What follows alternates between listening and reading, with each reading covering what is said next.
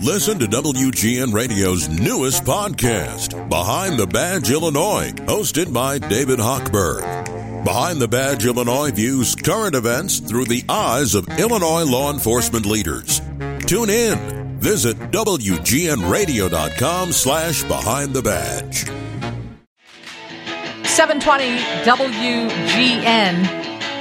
Jim Steyer is with us. He is the CEO of Common Sense Media. Jim, thanks for joining us. I was telling the audience, everyone listening, about the research that came out on Tuesday about how many notifications kids get. Somebody said, What do you mean? Yeah, Kevin's like, You're telling me an 11 year old has a cell phone? A, a texter just sent in a text saying they're a school bus driver and there are 10 year olds with phones in their hands in in school on the bus. You're probably well aware of that. Thanks for joining us. Great to be here, Lisa. Yes, I run the biggest kids media and child advocacy group in the country, and I'm completely well aware of that as the father of four children. And I will tell you, the fact that smartphones are now a constant companion in our kids' lives is an extraordinary reality. And as all the parents in your audience know, those kids are managing a barrage of notifications all day long. In addition to just having a smartphone, they're getting pinged every minute. Some kids, I think about more than half kids get over 240 notifications daily. Some get up to 4,500 notifications daily. And this is affecting their brains, their social, emotional, and cognitive development. And it is a major issue for every parent, every educator, and quite frankly, everybody in your listening audience. Yeah, it's frustrating. I have a 22 year old and he's on a, a Snapchat thread or um i don't know. It's always some group and and i'm sitting yep. there with him and he's it's ping ping ping. I'm like turn it off. Stop. Just stop. But they feel like they can't miss out on whatever someone in that group is saying. That's right lisa. And you know the truth is it's about one third of all of their waking hours. Just think about that right? But it's one third of their waking hours. I mean kids 13 and up pick up their phone over a hundred times a day. Just pick it up. By the way there are adults in your audience who are similarly addicted to their phones. But when you think about it in the context of our kids, and as you mentioned, your kid, I have, we have four of them, you know, and it is apps like TikTok, Snapchat, YouTube, Instagram, etc., that are the basis of young people's social lives, which is why it's so hard to put the phone away. And at the same time, it's really affecting their ability to concentrate. It's affecting their mental health in some cases. And it's something that everyone needs to be aware of, including the young people themselves. Yeah, Discord. That's the name of the app I was Discord. looking for. Yeah, yeah. Yep. So um, I read that this study is based on surveys of 203 young people, 11 through 17.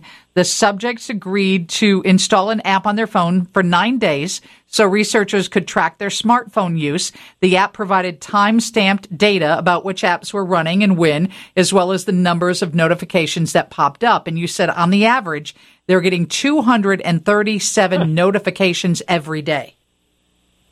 That's right. And think about what that does to your attention span. Think of it what that does to your ability to pay attention in school because a lot of times the kids are in school and they're getting the notifications. Think of it what does to your sleep patterns, right?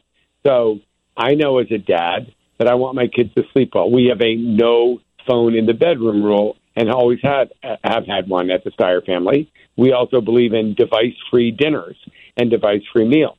But the lure of those notifications from Discord, Snapchat, YouTube, whatever, is incredible. And also, it's the business model of those platforms. It's an arms race for your kids' attention. So this is a major challenge to all of us as parents. And at the same time, we have to be not judgmental. We have to talk with our kids about it. We have to talk with their teachers about it. And we have to help them find a healthy balance.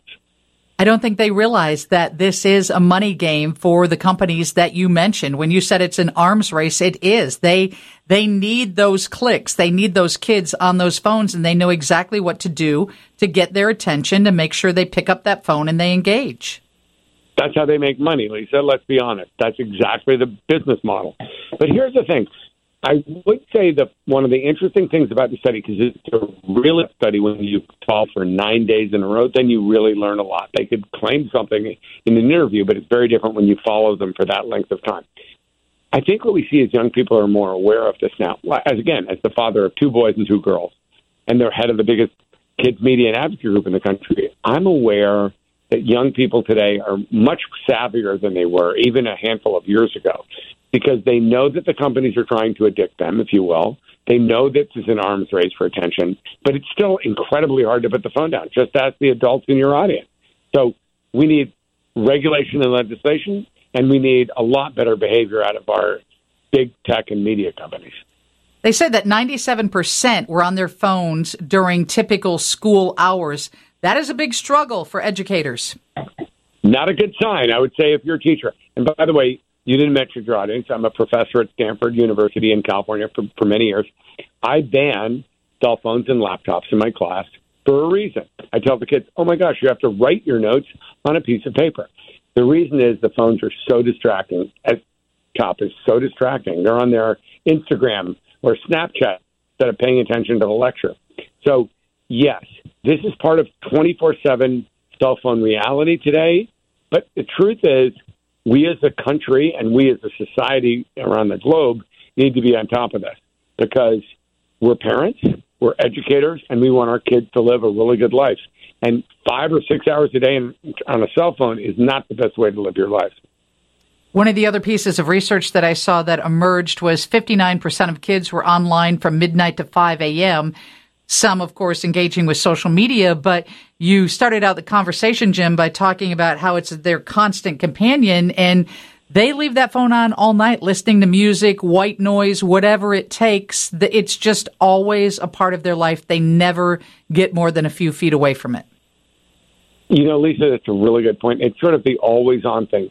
There were studies, you know, 10, 20, 30 years ago about how people leave on the TV as sort of background noise, sort of mm-hmm. white noise is the term you used. I agree with that.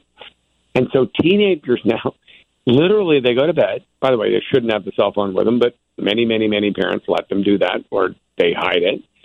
And then they leave the phone on on YouTube or something as almost that white noise, background noise. But that is terrible for your sleep patterns.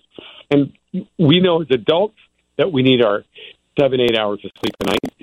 Kids need it even more, particularly teenagers. So this is completely antithetical to your health, both mentally and physically. But people are addicted. It's a compulsive behavior. And therefore, we need to speak about it. You, as a parent, need to talk to your kids about it. We need the industry to be far more responsible about it. And quite frankly, whether it's in Illinois or wherever, we need to regulate them because this is 24 7 part of our young people's reality.